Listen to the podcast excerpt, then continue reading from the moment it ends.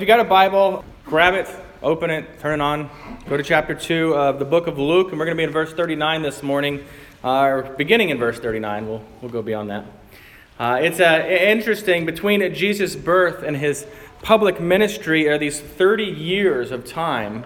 And, and yet, this passage that we're looking at today is the only recorded event during that 30 year period. And so, as we approach this, this passage, I'll let you know ahead of time. We're going we're gonna read it in three sections. We're going to read the first two verses, uh, and then the 10 verses, which is the, the most meaty part of it, and then the last two verses. And they kind of serve like uh, bookends at the beginning and the end of, of Christ's growth. So, uh, as we do begin here, as we're jumping in, I want you to look at these first two verses as and understand this is a transition uh, from Jesus at the point when he was 41 days old. That's the last time we saw anything in his life uh, to the point that he is now 12 years old. And so it's been a bit of a, bit of a jump here, uh, or at least this is the transition here. So follow along, verse 39 of Luke chapter 2. And when they had performed everything according to the law of the Lord, they returned to Galilee, to the town of Nazareth. And the child grew and became strong, filled with wisdom, and the favor of God was upon him.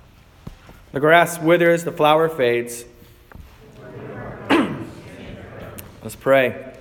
Heavenly Father, uh, these words we've just read, these are your words. Written as the Holy Spirit worked through your servant Luke nearly 2,000 years ago. And this morning, God, we ask that you would enlighten our minds to, to understand this passage and to build our lives according to all Scripture. It's in Jesus' holy name we pray. Amen. So, after Jesus' parents performed everything according to the law of the Lord, they then returned not to the place they had come from, Bethlehem, where Jesus was born, but to the town of, uh, uh of, of Nazareth and in Galilee. This is up in the, the north portion of Israel. And Luke doesn't tell us about the, the visit of the wise men. He, he doesn't tell us about the flight to Egypt that we see in the, the other Gospels. And instead, he summarizes over that portion by saying simply that Jesus grew and became strong, filled with wisdom. Now, I'll, tell you right off the bat that when I was a, a new believer in my late teens, uh, I thought that Jesus was a man on the outside, physically flesh, and that Jesus was God on the inside. That that's the way that the, that the two natures broke down. As I, and I, I thought that he only looked like a man, right? That in reality he was, he was just God with, with this fleshy covering on him almost. And so the reality is, is that Jesus is truly God on the outside and the inside. And, and that Jesus is also truly man on the inside and the outside. See, what this means is that, that Jesus had to develop just like every child does. We, we sometimes lose his humanity when we fail to see this. See, as a baby, he put everything into his mouth in that one stage where everything goes into a baby's mouth. And then, like every child, he had to learn to crawl. And then he went into that unstable, toddling stage of his life. And Jesus had a first word in his life. He had a favorite food as a child. And as he grew, he, he would have made friends and laughed with his family and, and others. And it says here, he was filled with wisdom. See, just like his body had to develop as a, as a true human, so did his mind have to develop as a true human. That's a tough thing for us to understand, I think, when we make, try to make sense of these, these two natures. See, uh, the Scottish theologian Donald MacLeod uh, put it this way He said, Jesus had a human mind subject to the same laws of perception, memory, logic, and development as our own. he observed and learned and remembered and applied. How, how his human and divine natures functions raises a lot of questions for us, doesn't it? Sorry, I'm messing with the cough here, obviously. it raises the, the question, first of all, did, did Jesus know everything? right? Could, could Jesus have told you what these winning lottery numbers are going to be coming up? At age six, could Jesus have told you the, the airspeed velocity of a, an unladen laden swallow, African or European? By, by age nine, could, could he do advanced calculus like it was nothing? By age 12, did, did he know the chemical makeup of Coca Cola long before it ever even existed on the planet? See, this is one of those things you, you wonder about the little nature, but because of uh, what we learn throughout the New Testament in particular, the answer is simply no. That might sound weird at first, but you got to understand this that, that outside of special revelation from the Father by the Holy Spirit, Jesus' knowledge was, was limited to his own experience, what he learned and discovered. And you're thinking immediately right now, no, he knew things that only God could know. And you're right. See, beyond that, his Heavenly Father only revealed to him what he needed to know, which is how Jesus later will know things about people that truly only God could know. The smaller details of how all this works is one of the great mysteries in the, of the incarnation. But we, we know that just as Jesus is fully God, Jesus is fully man. Don't, don't neglect either of these aspects. So there's something incredibly applicable for us in these, in these verses too, right? We're, looking at the dual nature of Jesus so much that sometimes we miss some other things. And, and, and here's what I mean, because so much of what Jesus will do in his life, so much of what we're going to see in his life uh, will be these miraculous works that God is doing, right? But, but these three ways that we see here, and in, in, verse, uh, uh, what is it, 40 right here in front of us, Jesus is, is shown to mature in a way that is incredibly ordinary. These aren't miraculous things happening here. Here is how, how we know this. If you look at verse 40 again, uh, Jesus grew and became strong and he was filled with wisdom, it says there. But, but, but there's this thought. You see, in the Greek, there's no comma after those things between the first three statements grew, became strong, and filled with wisdom. But there is one after those three things, um, before this last bit of information, which our English Bibles uh, then designate as a separate sentence in English because it's a new thought. The, the information is, is set apart in that sentence that reads, And the favor of God was upon him. Not because the favor of God was upon him, but rather, and the favor of God was upon, upon him. And, and here's why this matters because only, only the last bit is, is extraordinary here. Well, the first three observations about Jesus are, are ordinary results of God blessing ordinary godly parenting. This is not an exhaustive list here, but from it we can gain a better understanding as our call of parents, and that's for you that are parents, but those of you that aren't, it's your call as a parent someday if God blesses you in that way. First thing we see here is that Jesus grew. And this might sound so simple that you think this doesn't belong in a sermon. It's so obvious, but, uh, but we're called to provide that what our children need to physically grow. Thank you. Is that hot coffee or water? Um, yeah, water, right? Things we need to grow. Uh, something besides Mountain Dew to your children. Uh, healthy food. Uh, that we ensure that our children are able to get enough sleep so that their bodies can grow in the way that God designs them to be. Uh, and of course, that we simply provide a home that is, that is safe and offers protection to our children. And so, uh, you know, the first thing here is that our calling is simply to provide where our children's need to grow physically. The, the second thing we see here is that Jesus grew strong. This tells us that he wasn't entitled, he wasn't uh, lazy. Nobody grows strong if they, if they sit around all day doing absolutely nothing. Jesus, as a boy, then must have learned to serve and to contribute. Uh, we know his father was a carpenter. We know that Jesus becomes a carpenter. What does that tell you? He had to learn the trade from his dad uh, as he went through life. Parents, teach your children to work, to help in the home, cleaning, yard work, making dinner, etc. We, we, we, use the phrase, everybody rose in our house. And, and what we mean by that is nobody gets to, to be, as the comedian once said, a, a non contributing zero. You contribute. The third thing we, we see here is that Jesus was filled with wisdom. And understand, this goes much deeper than mere knowledge. That's not what, what this is about when it says wisdom in Scripture. This, this is about, uh, you know, not about knowing multiplication tables. It's not about being able to diagram a, a sentence properly. It's not about knowing uh, the name of every president that's ever united, existed. Those are good things. Learn those things. But this is specifically about wisdom. Teaching your children right from wrong teaching how to handle temptation or weird social situations or how to think biblically about what they hear and, and see and, and listen to on radio and on TV. Teaching them how to, how to use money wisely and in such a way that honors God, helping them to apply biblical knowledge to a million real life situations. And, and so Jesus had godly parents in Mary and Joseph, but, but also Christ had, Jesus had God the Father, the first person of the Holy Trinity, Trinity who has placed his favor on Jesus. That's one of the unique things we see there. And you, you can't provide that for your child. You, you can't provide the favor of God ultimately, but you can pray for God's favor.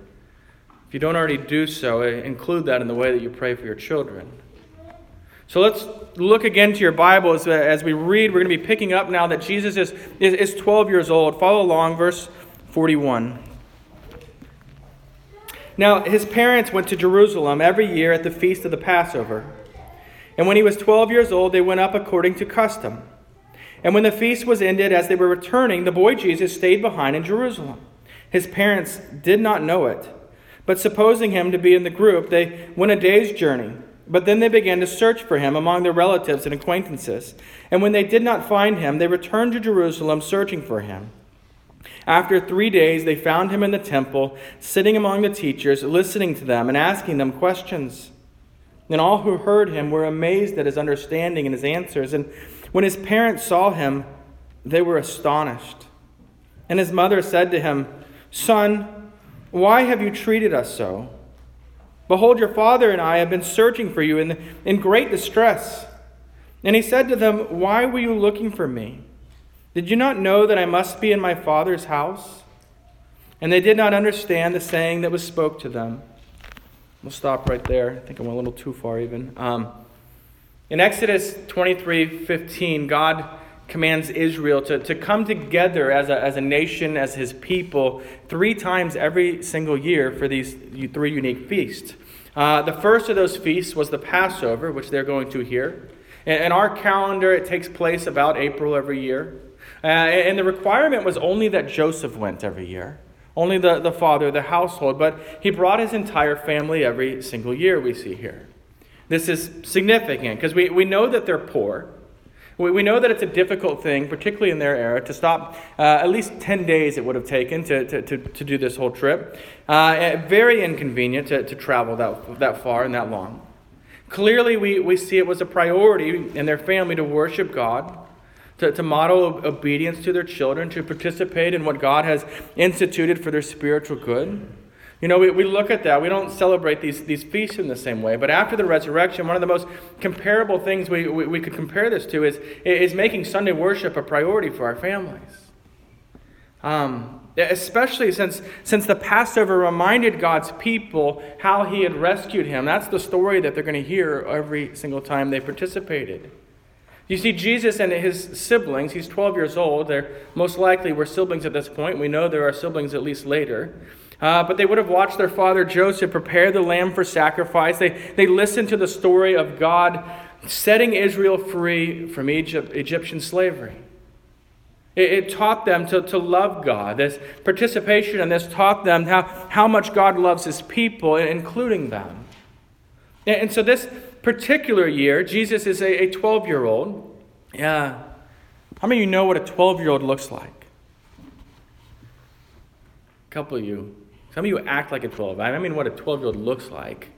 Um, I, I asked that because when I was younger, we, we, or when our children were younger, I guess I was younger too, uh, every so often, I don't know why, but strangers at the park or the store would want to guess their ages. And, and this taught me very quickly that men are terrible at guessing the ages of children. Um, and so you women, you, you already know what a 12 year old looks like. But, but man, my, my son who was helping with the offering this morning, he is a 12 years old. 12 years old. If you can't quite picture that, just imagine when you were in seventh grade. That's about 12 years old.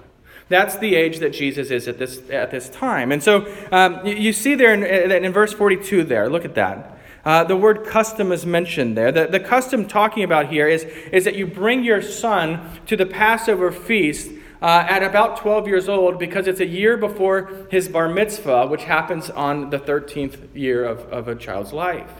And, bar mitzvah was a, a Jewish tradition. And in Hebrew, it just means son of the commandment. And it marks that a child is now being considered not a child, but going to be considered as a, a full fledged adult in the Jewish community right? You can get into a lot about how much younger that is than in our culture when we do it, but um, just for the sake to understand what that's talking about there. And so then they've traveled these 70 miles from Nazareth to the temple in this great caravan, this massive group of people that went together for protection, for community. Uh, that was just how they did it, because they're mostly on foot, maybe a few animals along the way.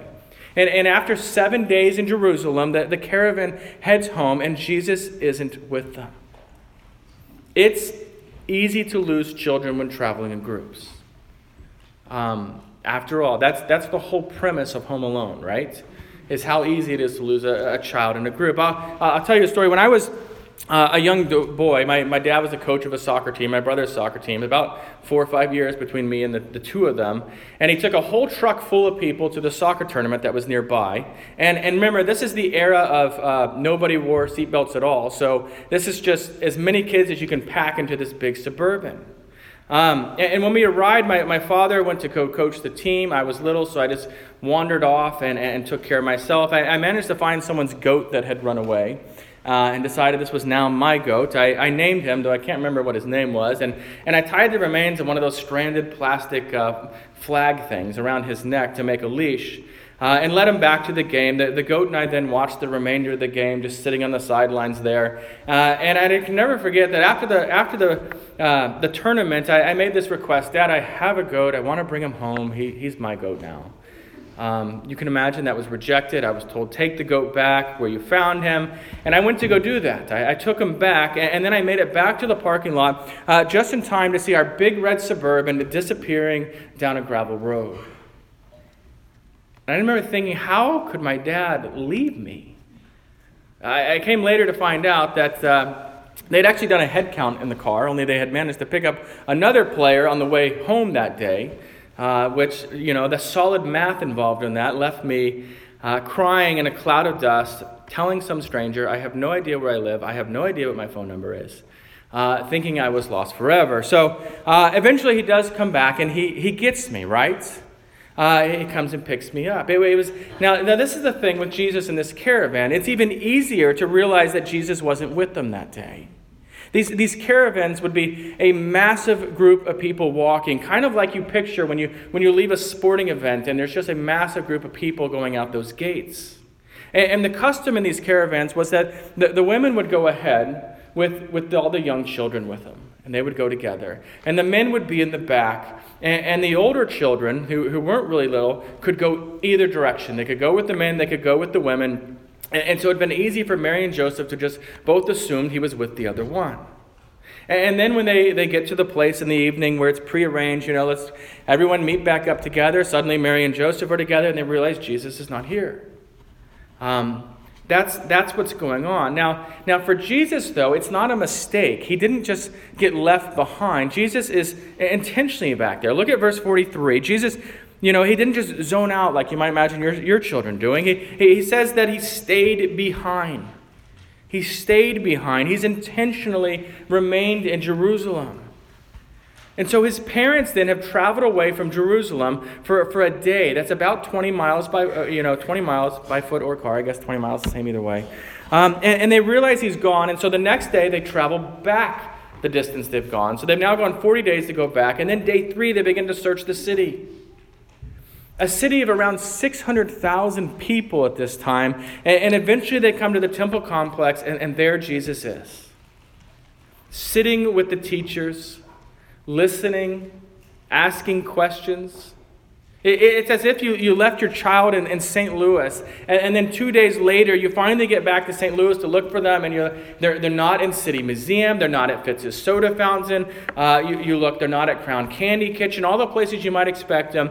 And eventually, you, you, you check over at Covenant Seminary, and you peek into this classroom, and there is your 12 year old sitting with seminary professors having an intelligent conversation. He's in there just listening, but he but he's also has this profound understanding of the scriptures. And, and again, this is part of that divine mystery uh, of, of God's human nature and his divine or Jesus' human nature and divine nature. If we look closely here, though, we can learn something about discipleship ourselves. You, you see, Jesus is learning, right? But he's learning how? By asking questions and by listening there in verse 46. And in the following verse, he's, he's answering their questions. You understand what that's describing? This 12 year old Jesus is dialoguing with these men. Now, there's two ways we should apply this. The, the, the, first is in general for, for all of us across the board. The second one will be for parents. I'll get to that later. But, but people often wonder, I have these conversations, you know, how do I tell someone about the gospel? How do I sit down and, and have a one on one conversation? How do I just start some gospel presentation and begin talking about that? And, and, and, the question we really need to start, start asking ourselves as Christians is, is how do we ask good questions before how do we present that? How, how do we develop wisdom to begin good dialogue? Right? Maybe questions at some point. What do you what do you believe about god? If you're bold enough to ask one that you know at some point in the conversation. Or as simple as you know did your family go to church growing up? What'd you think of it? Then listening to people's answers because I, I know and you know that, that, that we already know that they need Jesus if they don't have Jesus, but you need to know who they are if you're going to know how to show them that they need Jesus. I was listening to the Gospel Coalition podcast this past week, and there's a woman named uh, Becky Pippert. Uh, not to be confused with the Pipperts here, uh, I don't think. On, and anyway, she's talking about how to talk about Jesus without sounding religious. And she shared this story during the course of it of, of being on an airplane uh, and this conversation with an unbelieving woman next to her. And, and during their conversation, this, this woman said that she believes in the essential goodness of all people. And so instead of turning to her and saying, That's the stupidest thing I've ever heard, like some people might be tempted to say, she asked a question. See? This is dialogue. But Becky asked this question. She said, What do you think about the state of the world? How are we doing? And the woman responded, Oh, the world is falling apart. It is an absolute mess. And so Becky asked a follow up question. She said, How is that possible when the world is full of good people? And the woman's response is, That is a very good question. And suddenly, they're together in this conversation trying to make sense uh, of this issue. The conversation goes, goes forward until this woman, as the plane lands, asks, You know, can we continue this conversation over email? Because this is really interesting. She drew her in. And I, and I share this because I want you to see the, the value of wise dialogue. It's not easy, right? You, you, there's no set thing. You can't just pull out something and, and know it goes that way. To start developing this idea of wise dialogue, to, to enter into a conversation, you know, don't, don't just say what your opinion is and be like, there, I said my piece, I'm good. Uh, instead, try to draw people into a conversation by asking questions and, and really listening. Most will eventually ask, uh, will eventually ask you, what are your thoughts on this? And I don't just mean that we dialogue with unbelievers on a plane either um, but with your friends, with your spouses, with your neighbors. You know, hey, these things work better when you get up one on one with just about anybody or in a small group. But, but learn the, the, the practice of asking questions, and this is important, and listening to answers. Thoughtfully answering questions. This, this is all part of what's dialoguing. Now, the second application of this is, is to parents specifically, to, to moms and dads, you know, to ask this question do you dialogue with your children? Because it's so easy as parents to just spit out the answer and be done with it. And I mean both young children and grown children, right? Did you ask thoughtful questions about the world they observe, about the scriptures that they're reading, about uh, the emotions and the feelings that they are discovering? Parents, you, you should be the safest place on the entire planet for your children to ask questions, for them to think through difficult answers, to, to wrestle with emotions. And so when they ask about rainbow flags in the parade or, or the Mormons who knocked on the door or, a real life experience of the problem of evil that we see all over the place, you know, ask your son, ask your daughter, what, what do you think about that? And listen. You know, follow up. Based on the scriptures, what do you think God thinks about that? Dialogue with your children at every stage of life, even about things that might not seem spiritual in nature. Oh, she said that to you. What, what do you think of that? How did that make you feel? And, and I'll add here, you, you other adults, right? Even if you, you know, if you don't have children or they're not here, they're grown, they're away, any chance that you have to, to dialogue, to ask questions, to interact with our covenant children and ask thoughtful questions, do so. Seriously, it's a, it's a great way to keep the vow that we make every time we have a covenant baptism to assist, the right, in the discipleship of these children. And so then our, our passage here, there in verses 47 and 48, we, we see theologically trained adults are amazed at Jesus and his wise questions and his answers. His parents were also astonished. That, that Greek word there, uh, rendered astonished here, it's, it's used 13 times in the New Testament, and, and 12 of those, all but one of them, is used in response to the teaching of Jesus. The only other one is when he cast a demon out of a man. That, that someone looks on as an astonished. Uh, simply put, astonished actually has some technical stuff to it. It, it means the, the, the sort of statement that is hard to believe, yet is believable. That's what they're astonished about.